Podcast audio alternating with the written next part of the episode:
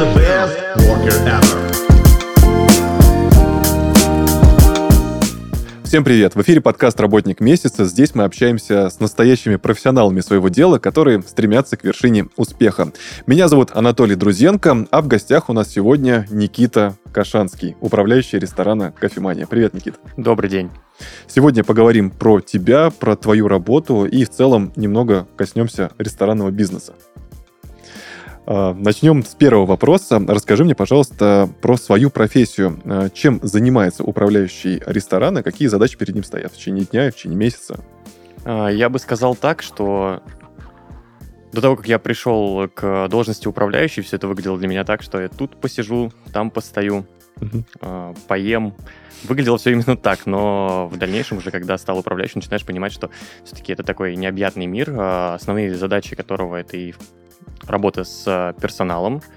А, отчасти даже это может быть какие-то моменты от HR, тот же самый подбор, э, общение с э, кандидатами, которые приходят к тебе на собеседование, мы проводим их лично, а, общаемся с новичками, то есть это вообще обязательно. Также маркетинг отчасти, нужно знать все новые акции, всю новую информацию, которая касается компании не только там твоего формата, но и других форматов, которые существуют в кофемании и оперативно информировать об этом других сотрудников и наших гостей. Также, помимо всего этого, ну, наверное, самыми такими простыми словами, э, если сказать, то это нужно обеспечивать, контролировать и дополнять. Вот всегда. Ну, например, обеспечивать это обеспечивать а, сотрудников и гостей информацией, как уже говорил ранее, обеспечивать все в надлежащем состоянии, обеспечивать безупречное состояние входных э, точек вот гостей, где вот мы контактируем с ними, это должно быть безупречно. А, контролировать э, что? Ну, например, стандарты, те же самые, которые у нас приняты в компании, как онлайн, так и офлайн. Контролировать, ну, то есть не только работников э, в зале, но контролировать также и различные технические сбои, которые могут произойти в работе, и доп- дополнять, вот о, о чем бы хотел сказать, это, наверное, то, что в любом из наших объектов э, есть такие точки, которые, ну, например, даже та же самая входная группа, и вот э, ты иногда смотришь на нее и думаешь, вот здесь бы я дополнил для того, чтобы когда гость заходил, у него оставалось приятное первое впечатление о заведении. Как говорится, ну, первого первое впечатление бывает дважды. Оно бывает только один раз, и когда гость абсолютно незнакомый с нами заходит к нам, это должно вызвать у него какой-то прям вау-эффект. Вот это, наверное, прям самые такие основные задачи. Ну и, конечно же, бизнес-показатели, с которыми мы работаем, бизнес-задачи. Это различные KPI-показатели, которые перед нами ставятся, вплоть до производительность труда, а, обеспечение а, охраны труда, пожарной безопасности. Мы проводим регулярный инструктаж для своих сотрудников. Также следим за тем, чтобы были выполнены нормы перерывов, э, чтобы сотрудники могли отходить на свои перерывы и отходили на них как, ну, то есть как положено именно по трудовому законодательству. Также чтобы отпуска в том числе, которые положены нашим сотрудникам тоже все это приходится контролировать. Ты в буквальном смысле такой процессор этой, этой ячейки, этого ресторана, и одновременно аккумулятор, который должен все время подзаряжать энергией, если чувствуешь, что где-то ее не хватает. А, да, и еще в голове просто приходится держать огромное количество информации. Uh-huh. Ну, не только в голове, конечно, есть различные планеры, в которые ты записываешь эту информацию, постоянно на нее смотришь так, чтобы ничего из головы вдруг не вылетело. Но да, это действительно так, потому что если ты приходишь на работу с плохим настроением, этого ни в коем случае нельзя транслировать э, вообще никуда, потому что, не дай бог, кто-то из сотрудников тебя увидит, сразу это может как э, волной, как вирусом перекинуться на них, а это очень негативно может сказаться на работе самого объекта. Мы до начала записи как раз с тобой говорили о том, что, ну, отчасти ты должен быть еще и психологом. Ты с каждым человеком должен поддерживать определенный уровень коммуникации, в том числе и эмоциональный. Вот, пожалуй, наверное, это одно из самых интересных в работе и в то же время одно из самых тяжелых. Это действительно так, потому что бывают э, различные ситуации у людей.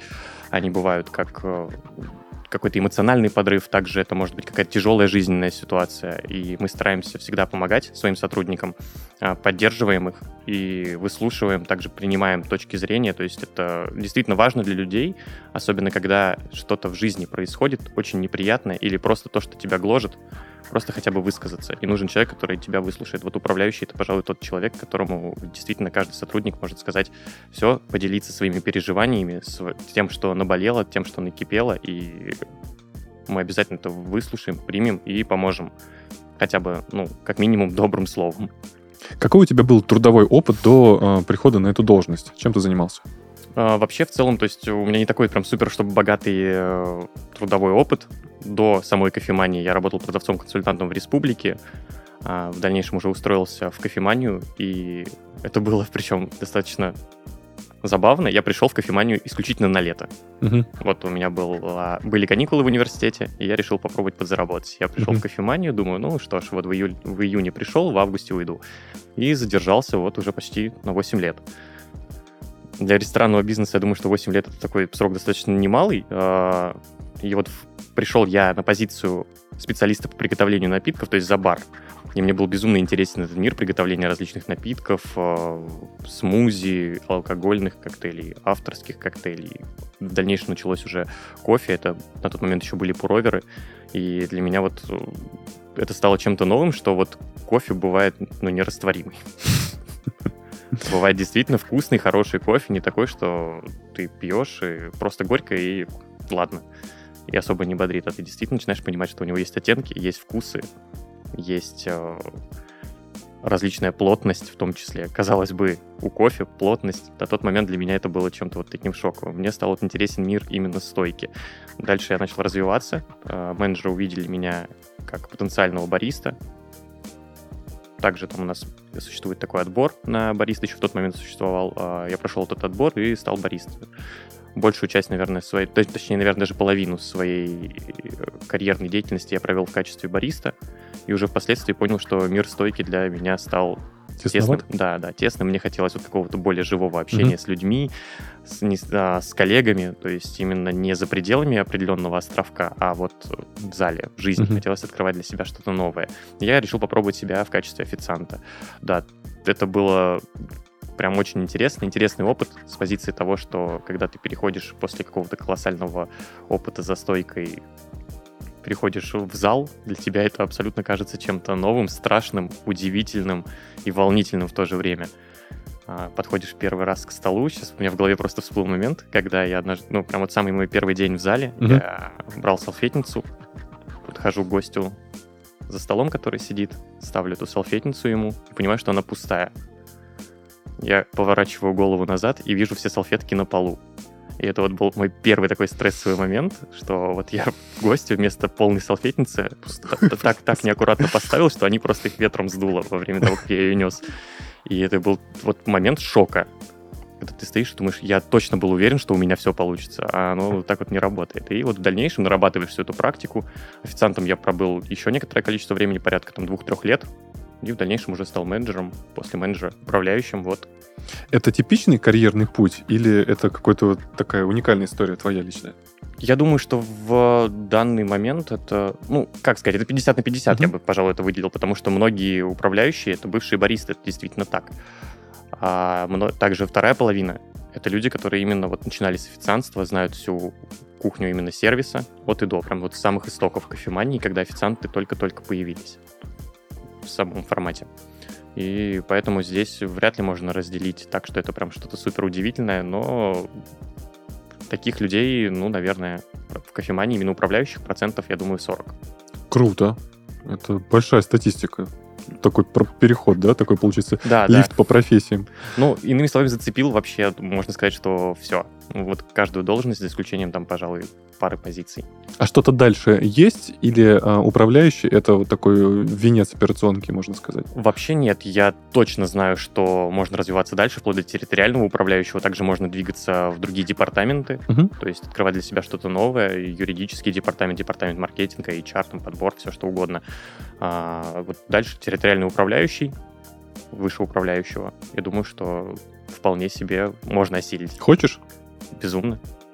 Но при этом ты уже выйдешь из ресторана, ты больше не будешь посещать ресторан, как я правильно понимаю, или и, и ты будешь больше офисный, офисным работником, или все-таки Я ресторан? бы не сказал, на самом деле, то, что э, должность территориального управляющего также подразумевает присутствие на объекте, то есть также поддержание контроля, вот э, обеспечение всем необходимым. То есть это, можно сказать, такой управляющий для управляющих, Мгм. если это так можно выразиться.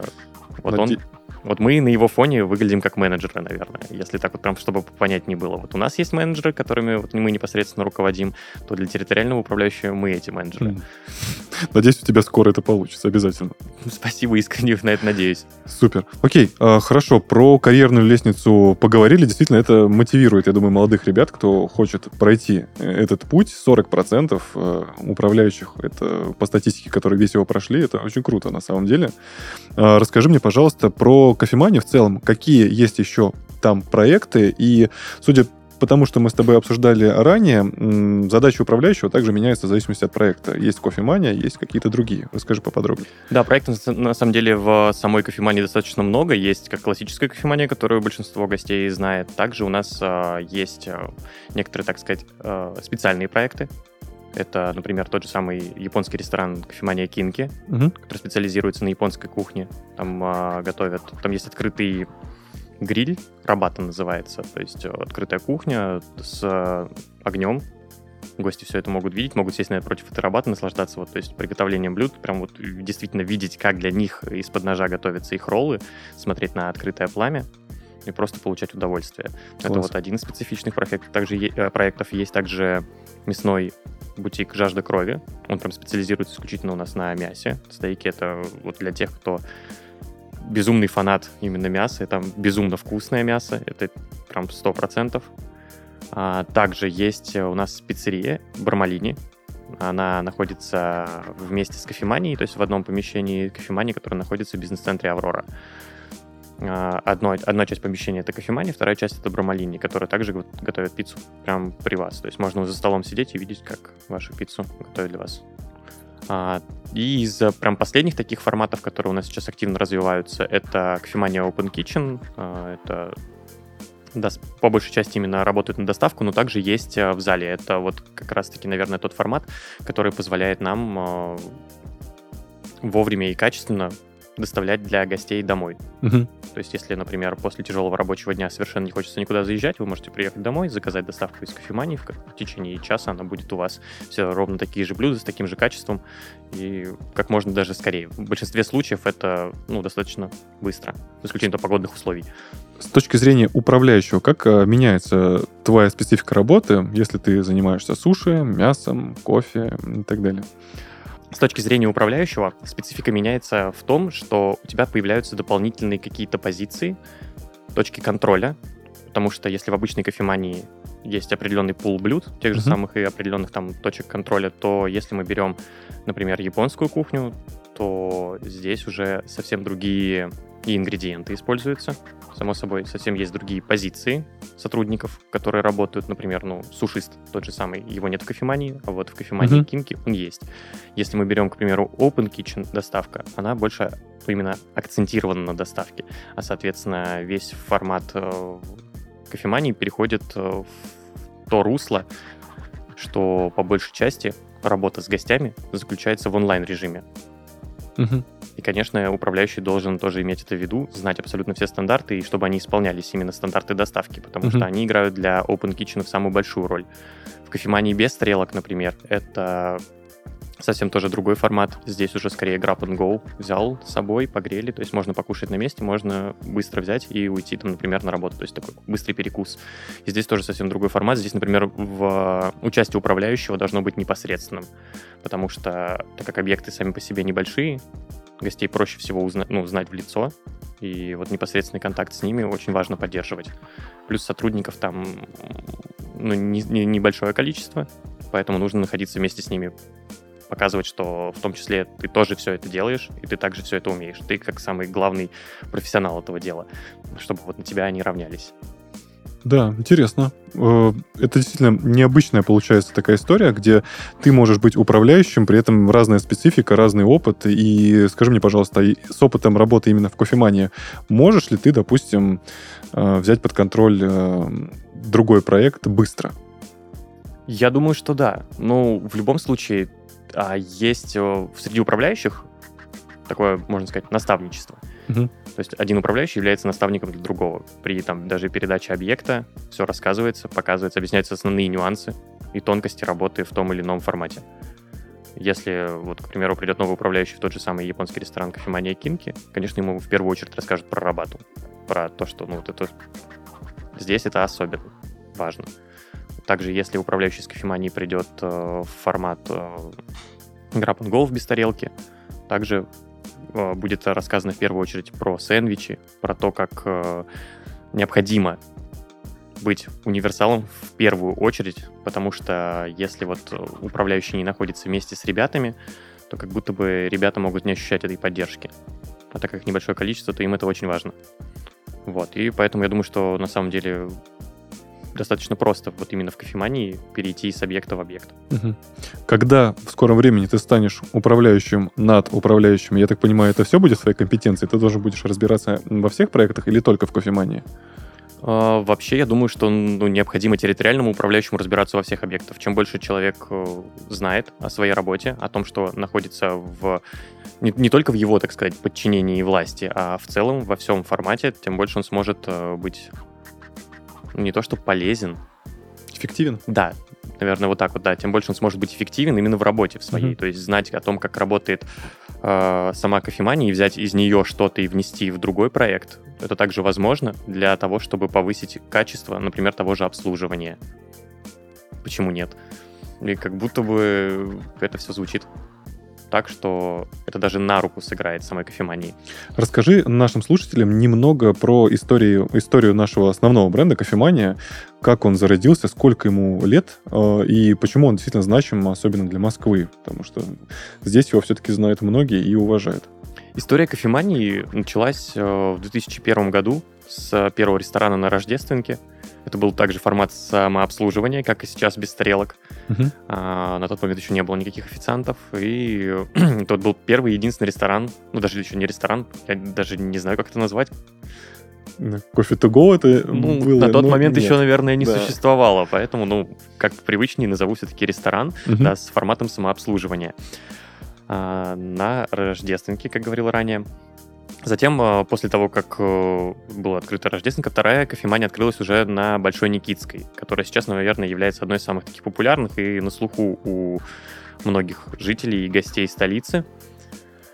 А, она одна из самых крупных в сети, и у нее безумно большая веранда. И вот на тот момент, когда она открылась, это, кажется, был 2002 год, э, уже тогда на эту веранду собиралась просто огромная очередь.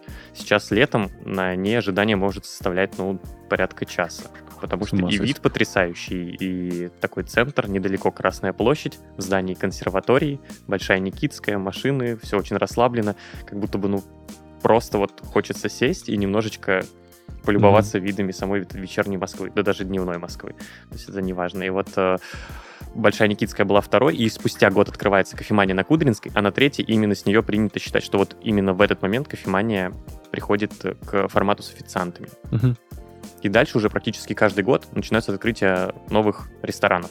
Именно уже можно называть официально ресторанами с официантами. А, и постепенно нас сейчас ну, больше 40, больше 40 объектов. Это не только самих кофеманий, это в том числе и различные кофемании в терминалах аэропорта.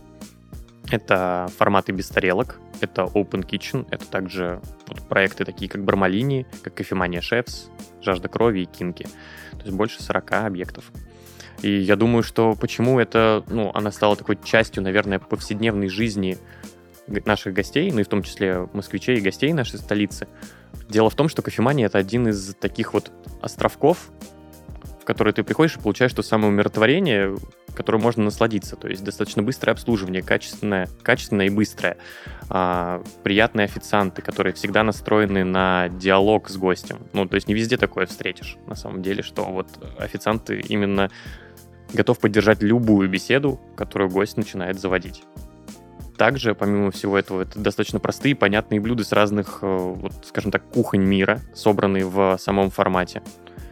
И я думаю, что именно поэтому вот гостям это так полюбилось, что это быстро, качественно и всегда надежно и безопасно. Вот, наверное, основной, основная потребность э, людей, когда вот они принимают пищу, это потребность безопасности, то, что вот когда они едят, что все будет, ну, то есть им не нужно ни о чем думать, что просто можно вот расслабиться. И вот кофемания это, наверное, как никто другой обеспечивает. И в том числе кофемания может гарантировать э, в любой своей точке действительно качественный кофе. Прежде да, всего. Да, это сто процентов. Для меня, как для кофемана, это действительно, как, как, извините за каламбур, это очень важно. а, И ты сам затронул эту тему в начале нашего разговора, что раньше ты даже не понимал, что такое, какие кофе могут быть оттенки и так далее. Расскажи, почему это интересно и важно вообще разобраться в качестве кофе, чтобы действительно оценить этот напиток. Потому что многим может быть непонятно. Ну, взял кофе где-то, там, условно, да. Ведь если разобраться, то можно получить и эстетическое, и просто удовольствие от напитка, если покупать именно хороший напиток, качественный. Расскажи, пожалуйста, как вот в себе, как себя заинтересовать, скажем так, вот, э, и разобраться в этом деле.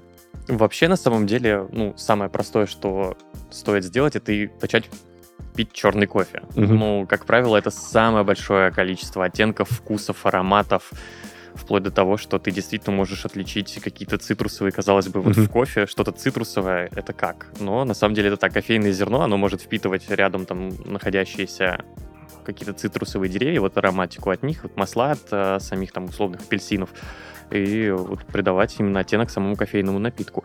А о том, что как э, заинтересовать именно кофе, ну, здесь, пожалуй, так, так скажем, основное, э, основное преимущество именно кофе в кофемании заключается в том, что у нас есть э, свой департамент, например, э, бариста, который обучает наших сотрудников бариста. А, У нас есть собственный цех обжара, который обжаривает для нас кофе исключительно для нас. Также у нас есть байеры, которые этот кофе закупают. А, Кофе закупается исключительно только тот, который был собран вручную, то есть никакого машинного сбора. Продавцы, то есть э, по всему миру, это может быть как э, Южная Америка, Африка, ну, то есть э, Центральная Америка в том числе. А, Приезжают наши байеры и то есть пробуют различные лоты, действительно заваривают на них э, напитки, пробуют, и вот что больше всего подойдет именно нам, нашим гостям, да и в целом, то есть именно нашей концепции, нашим ценностям, которые вот у нас есть. А, по поводу именно вот вкусовых характеристик, я думаю, что стоит именно пробовать, почему черный кофе именно не, не на молоке, потому что молочный вкус все-таки немножечко перебивает вот эти оттенки. Да, понятное дело, что многие любят на молоке, вот э, выпить капучино с вот этим вот приятным эффектом поцелуя, когда у тебя пена, нежно смешана с самим напитком, и как будто бы получается одна текстура, ты пьешь, и как будто бы облако. Мгм. Ну, по-другому это описать невозможно. Конечно, это приятно. Но чтобы именно отличать кофе, всегда стоит начинать э, с черного кофе. Вот такие напитки, как пуровер, американо, я рекомендую вот всем обязательно. Прошу прощения, фильтр кофе уже сейчас. А, рекомендую попробовать обязательно в кофемании. Это очень вкусно, особенно ну, вот могу выделить нашу эспрессо-смесь, которая в себя включает э, несколько сортов арабики. Именно вот тот идеальный баланс, который, наверное, так, так хочется попробовать. Казалось, небольшая чашечка эспрессо, вроде бы напиток, вроде и кофе. Мы привыкли к тому, что может быть достаточно ну, жидкий в повседневной жизни. А когда ты пьешь эспрессо в кофемании, ты действительно понимаешь, что у него есть плотность, что он ну, это не совсем вода. Ну, то есть нельзя назвать это водой. У него есть действительно плотность, у него есть какие-то определенные оттенки вкуса. То есть первый глоток ты делаешь и ощущаешь э, вот именно такую кофейную тематику, которая в дальнейшем у тебя перетекает э, в что-то сладкое, например, в выпечку. Даже те же самые шоколадные печенья ты можешь почувствовать действительно в кофейном напитке. Как захотелось кофе. В кофемании, конечно же, исключительно. Расскажи, кто к вам приходит? Есть ли какой-то портрет э, вашего клиента? Средний, может быть, как это, или понимание целевой аудитории? Ну, на самом деле, э, во всех форматах это абсолютно разные гости. К примеру, в самой кофемании это, конечно, такие более уже взрослые, состоятельные люди, но также мы всегда рады видеть и приветствуем и молодых гостей, то есть это и могут быть э, студенты, а, также это, ну, то есть родители с детьми, которые приходят к нам на выходные. Но все-таки, да, наверное, у, каждой из, э, у каждого из форматов есть свои гости. Сама кофемания — это, пожалуй, что именно такие деловые люди утром, которые приходят на бизнес-завтраки, на какие-то важные переговоры, которые назначаются также самой кофеманией. Это вот такая именно больше аудитория кофемании в центре на завтраки. Вечером это уже что-то более расслабленное, то есть именно люди, которые гуляют по центру, могут зайти, посидеть, выпить бокал вина, то есть и приятно провести вечер. Но это также, опять же, уже такая больше возраст... не возрастная категория, а скорее категория от 25 лет. Вот. Если мы берем, например, формат без тарелок, то это скорее вот э, люди, которые вот именно ценят свое время и все очень, вот, э, ну, вернее, как, э, не то что на бегу, а вот э, время ограничено, но в то же время хотят качество и безопасность. Затем приходят без стрелки. То есть это, наверное, те, кто несколько моложе будет, кто только начинает свой карьерный путь. Мгм. Вот, э, рабочий карьерный путь, и они как раз-таки приходят в кофеманию без тарелок. А если мы берем кофеманию Кинки, то здесь, пожалуй, именно, я бы даже, наверное, назвал какие-то такие гурманы, тоже уже тоже более возрастная категория, уже где-то к годам к 30, но также приходит и молодежь. Поэтому именно прям вот с точностью до, наверное, до процентов я не смогу назвать точный портрет нашего гостя, но в целом, то есть, э, это успешные, уверенные в себе люди, которые ценят качество, ценят безопасность и ценят тот продукт, который мы можем им предоставить. Помимо самого продукта, ты и назвал, и действительно так оно и есть. Те, кто приходили в кофеманию, знают, что это правда. Очень много назвал дополнительной ценности к продукту, в том числе атмосфера, комфорт, безопасность, суперсервис. А, Скажи мне, сколько должен стоить такой кофе? Сколько стоит действительно кофе со, всей, со всеми этими набором ценностей в Москве? Самый лучший в кофемании. Сколько он должен стоить? На самом деле, ну, мое мнение таково, что кофе в кофемании может стоить еще больше, Мгм. потому что это действительно необычный продукт, который готовят действительно с любовью, подходят ко всем деталям внимательно и э, максимально, скажем так, продуктивно, вплоть там до сбора самих зерен, Мгм. точнее от сбора самих зерен до финальной стадии, когда бариста рисует для вас э, рисунок уже на самом капучино. И если мы говорим про тот же самый капучино, то я думаю, что он должен стоить, э, ну, примерно рублей, если мы в деньгах, в денежном эквиваленте, я думаю, что от 500. Это прям действительно так, потому что, ну, дело даже не в том, что большой труд затрачен там, это в том числе, но, наверное, еще дело в том, что все вот эти факторы в совокупности, сервис, безопасность, качество, а, также вот э, даже та же самая, вот, э, то, то же самое зерно, которое было приобретено, оно, ну, то есть не является каким-то таким распространенным продуктом. Это действительно особенный и, наверное, даже отчасти неповторимый продукт, который вот только кофемания берет именно на московские рынки. Ну, то есть, точнее, для себя берет на, в Москву. С других стран привозит и обжаривает исключительно для себя. Исключительно для наших гостей.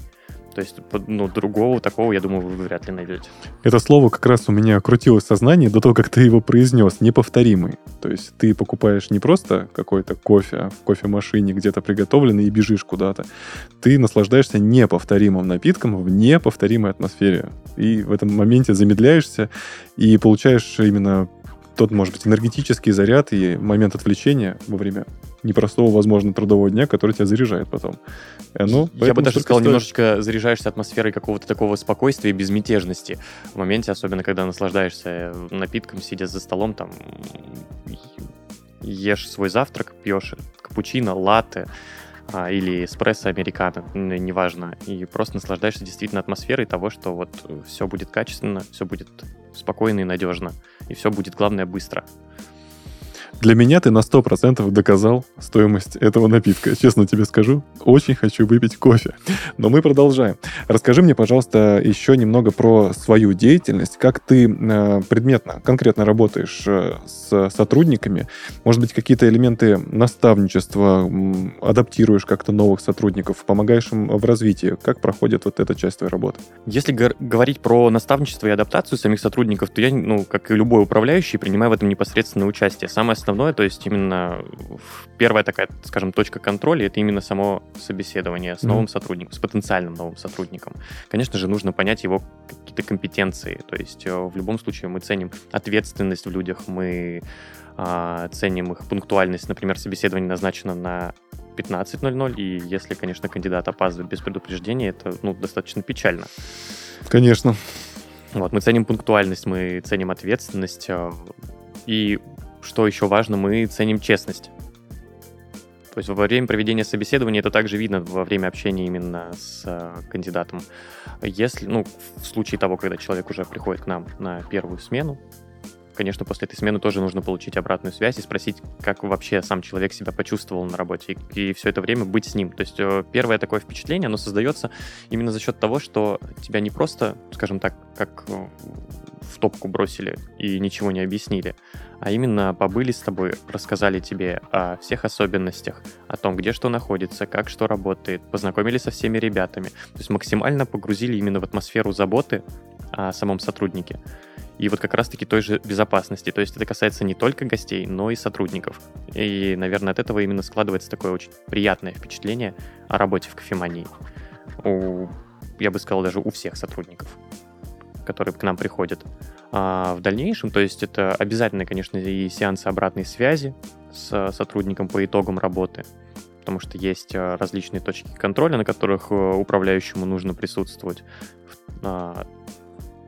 Также во время вообще самой работы за кандидатом, ну, точнее, не кандидатом, за сотрудником, за, за новичком закрепляется наставник, который вот непосредственно вместе с ним все прорабатывает, а, за, ну, то есть всему учит, все показывает, рассказывает, объясняет. То есть помимо какого-то такой водный курс, э, водного курса, такого относительно, я бы не сказал, что поверхностного, но в целом с небольшим погружением, то здесь уже прям полное погружение в профессию.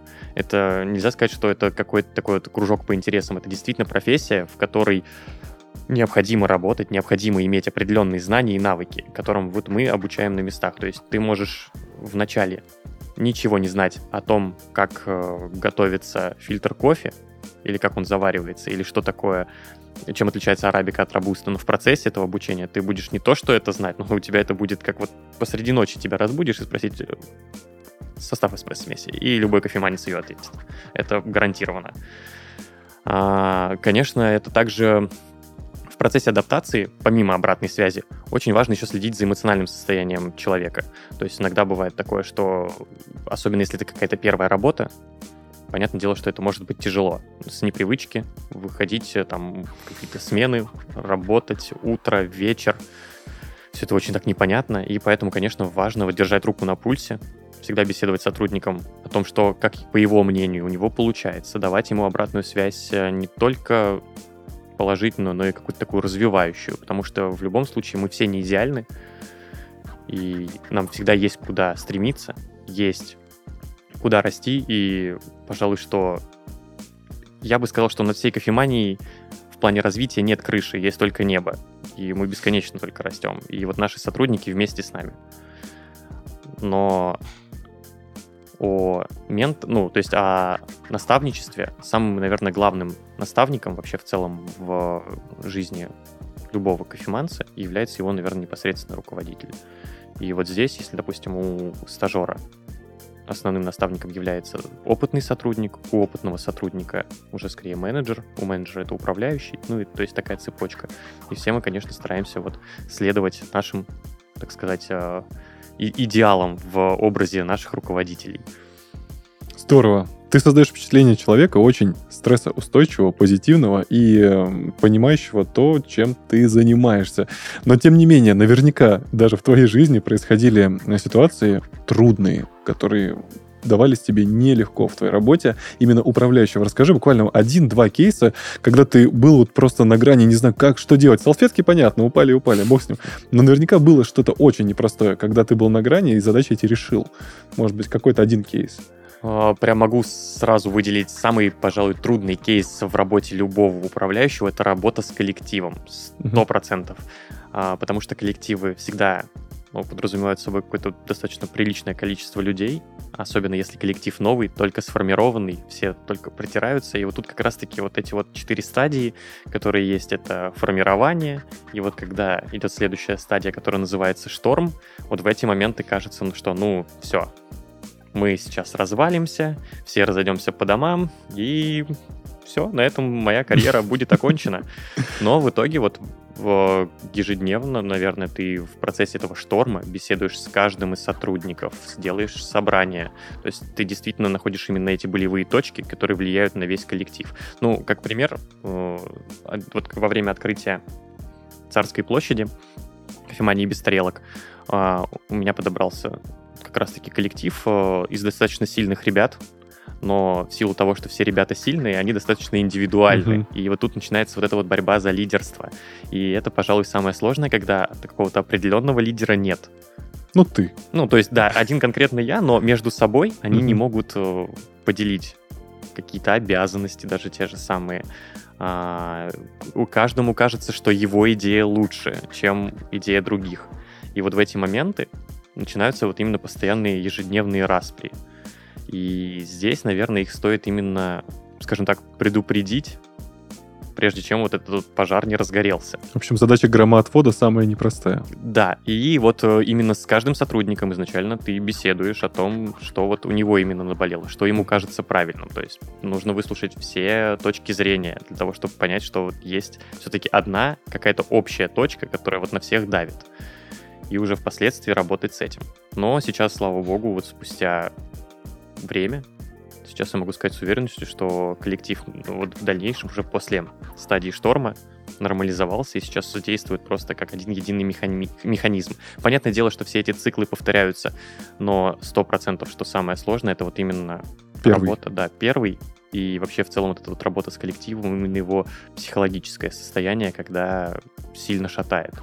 Вот именно постараться все это удержать, и, наверное, в одиночку это сделать ну, не то, что невозможно, но невероятно сложно. И в этом случае тут на помощь как раз-таки управляющему приходят и менеджеры, и территориальные управляющие, которые подсказывают, помогают а, и вместе сдерживают. Так, чтобы вот именно этот баланс не был нарушен. С учетом твоего опыта и с опытом человека, который пережил, пережил успешно шторм, а, скажи мне, кому такая работа управляющего ресторана не подойдет? Кому лучше не стоит э, э, тратить время, возможно, да, и рисковать, может быть, обратить свое внимание в какую-то другую сторону? Я бы, пожалуй, сказал, что, наверное, самое... Ну, не могу сказать, что это прям кому-то не подойдет, но определенно я бы не рекомендовал это людям, которые бегут от ответственности. Ответственность — это самое важное вообще в жизни управляющего, потому что посреди ночи ты можешь э, там, ну, не то, что получить звонок, а сам даже проснуться и вспомнить, что ты что-то забыл сделать, и начать это делать прямо в моменте. Это я. Потому что по-другому ну, иногда бывает никак. Э, И понимаешь, что задача это действительно срочная, и что ты мог ее вот прям еще чуть-чуть и мог бы ее прозевать. И кажется уже, что попахивало опасностью. Но в целом все вот это обходится. И вот э, люди, которые, наверное, умеют, так скажем, забить на проблему, а не пытаться ее решить, и не идут туда, где, ну не то, что страшно, не идут туда, где тревожно, но то, чтобы расти. Вот, пожалуй, таким людям, я думаю, что вряд ли стоит пытаться идти в эту должность. Окей, тогда пойдем от обратного. А, что за качества у человека должны быть? Да? Ну, представим себе теоретически, чтобы стать вот самым лучшим управляющим рестораном, вот достичь абсолютного предела своей эффективности и вот созидания. Я думаю, что основным качеством для управляющего а, является прям вот самым важным. Это его адаптивность, умение приспособиться к различным обстоятельствам, к различным условиям, Мгм. к любым ситуациям. Вот э, вплоть до того, что когда определенная ситуация происходит, у тебя в голове уже пролетает миллион исходов того, как ты эту ситуацию решил. Мгм. Это действительно со временем вырабатывается, когда ты действительно эти ситуации, ну, не просто отработал и забыл, а действительно их прям переживаешь. Вот, э, пожалуй, что самое важное уметь вот такие моменты адаптироваться и действовать грамотно, насколько это возможно. Понятное дело, что, как правило, умные мысли, Приходит после. да, приходят после, но вот насколько в моменте ты можешь из себя выжить, нужно прям постараться это сделать. И поэтому самое важное качество — это адаптивность. Второе, пожалуй, важным качеством я бы выбрал именно доброжелательность. Доброжелательность к людям и вот эту любовь э, к, ко всем человеческим созданиям, потому что это могут быть и э, капризные сотрудники, у которых действительно ну, просто вот сегодня такой день, вот, что он просто не в настроении. И понятное дело, что он своей, там, может быть, кислой миной может и заразить и остальных, но вот нужно с ним поговорить. Это тяжело. Возможно, у тебя у самого ужасное настроение, Да. но ты должен вот выжать из себя максимум, поддержать человека, поднять ему этот боевой дух, чтобы вот он не раскисал. И в том числе поднять его себе так, чтобы ты был открыт людям, чтобы ты мог э, прям без э, каких-либо ужимок, каких-то вот стеснений общаться с другими, в том числе с гостями. То есть всегда быть открытым к ним, добродушным, радушным, всегда искренне их приветствовать поговорить, пообщаться на различные темы, быть готовым обязательно. Именно вот поэтому вот в этом, наверное, заключается вот эта любовь к людям. Могут даже быть гости, которые приходят, вот что-то у них тоже неприятное произошло, плохой день. И они могут прийти вот действительно не настроении. И тоже важно поймать вот этот момент, и настроить человека тоже вот, потому что это, это действительно возможно, настроить его на позитивный лад после посещения именно кофемании, просто побеседовав с ним и уже придав ему каких-то сил, энергии и позитивных эмоций. Тренер, психолог, коуч, все в одном. Ну, отчасти, наверное, да. Психологическое образование точно бы не помешало. Но при этом и самому нужно действительно искренне оставаться в в ресурсном состоянии, в позитиве и себя не обманывать, скажем так. Да, я думаю, что здесь очень важно еще оставаться самим собой, то есть mm-hmm. не пытаться себя обмануть, что вот я Позитив. Да, да, позитив. То есть дать себе действительно иногда моменты слабости, mm-hmm. когда, ну, конечно, не при сотрудниках, ни в коем случае. При них ты просто гора, Кремень. гора, камень, да. А вот э, действительно наедине с собой дать, ну, признаться самому себе в том, что да, действительно, у меня сегодня может быть плохое настроение, но я сделаю все от себя зависящее, чтобы это ни на кого не повлияло. Это вот в моих силах, это в моей компетенции, в моей власти, чтобы ни на кого дальше меня это не распространилось. И важно это принимать, именно уметь принять такой, себя таким, какой ты есть. И это тоже очень важно в работе управляющего, потому что, ну, так скажем, для всех мил не будешь, в завершении нашего с тобой разговора расскажи, пожалуйста, чуть-чуть вкратце от, о реальной практике, как в кофемании подготавливают управляющих. Я так понимаю, есть у вас определенные программы обучающие, какие-то системы, а, которые вы проходите, обучающие программы. Расскажи о них чуть-чуть.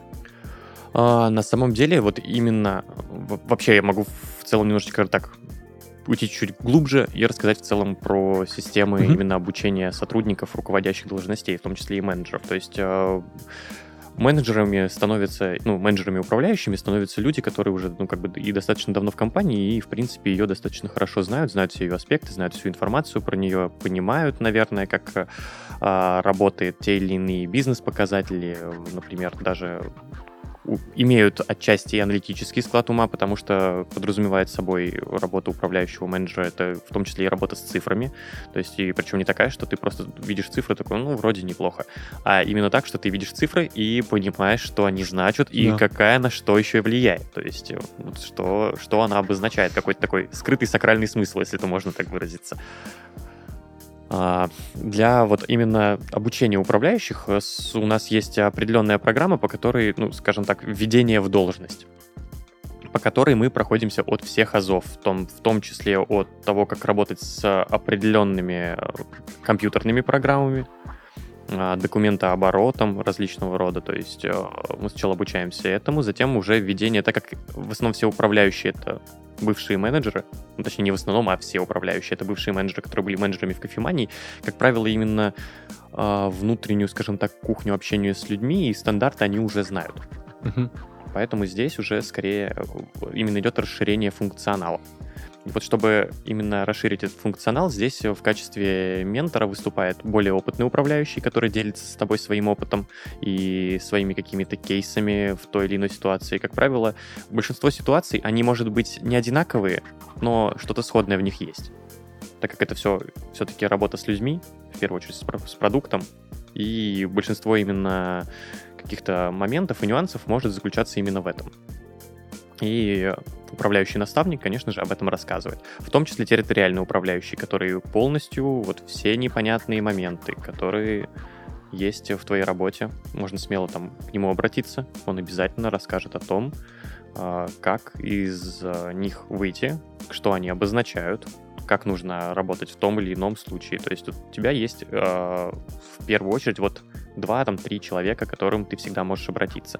Также есть э, классические вот программы, те же самые компьютерные, в которых постепенно ты учишься работать. В первый раз тебе их показывают, то есть от и до, какой у них есть функционал, какой у тебя есть доступ, у тебя там есть, э, скажем так, ограничения в этих программах, и ты потихонечку начинаешь привыкать с ними работать. В целом-то как будто бы там ни, ничего сложного и нет. Но, тем не менее, это все необходимо, чтобы прийти к результату, иначе никак. Да, безусловно. На самом деле, первые месяца это кажется так, что очень много всего непонятного, как это все в голове удержать, и кажется, как будто бы ничего не получается. Это вот, э, когда ты только становишься управляющим, для тебя это безумный взлет, потом происходит вот это вот падение, когда ты думаешь, господи, ну все, вот прошло два месяца, я так ничему и не научился. Ну, скорее плато, чем падение. Ну, ну да, да. Низкое плато. Да, вот. И вот в этот момент очень важно, ну, не опустить руки, потому что, ну, это, вероятнее всего, происходит у всех регулярно.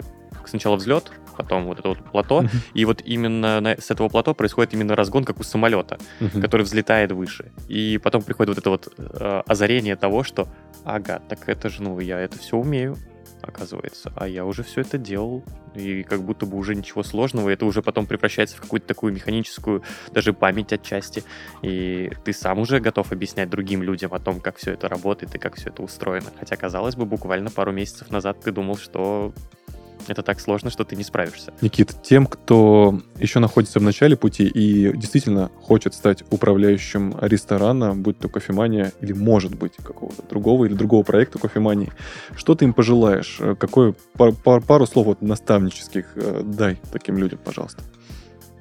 Ну, в первую очередь, я пожелаю всем ребятам не опускать руки, ни в коем случае. Вот что бы ни происходило, всегда добиваться своих целей, особенно поставленных. Оставить лучше крупные цели, в них лучше, легче всего попасть. Угу. Поэтому, если вы поставите перед собой быть управляющим, если вы развиваетесь в ресторанной сфере, вы обязательно им станете. Поставите территориальным, также им станете. Я уверен, что нет ничего невозможного. И вот самое основное, что я хочу вам пожелать, это удачи и наберитесь терпения. Все будет, но не сразу.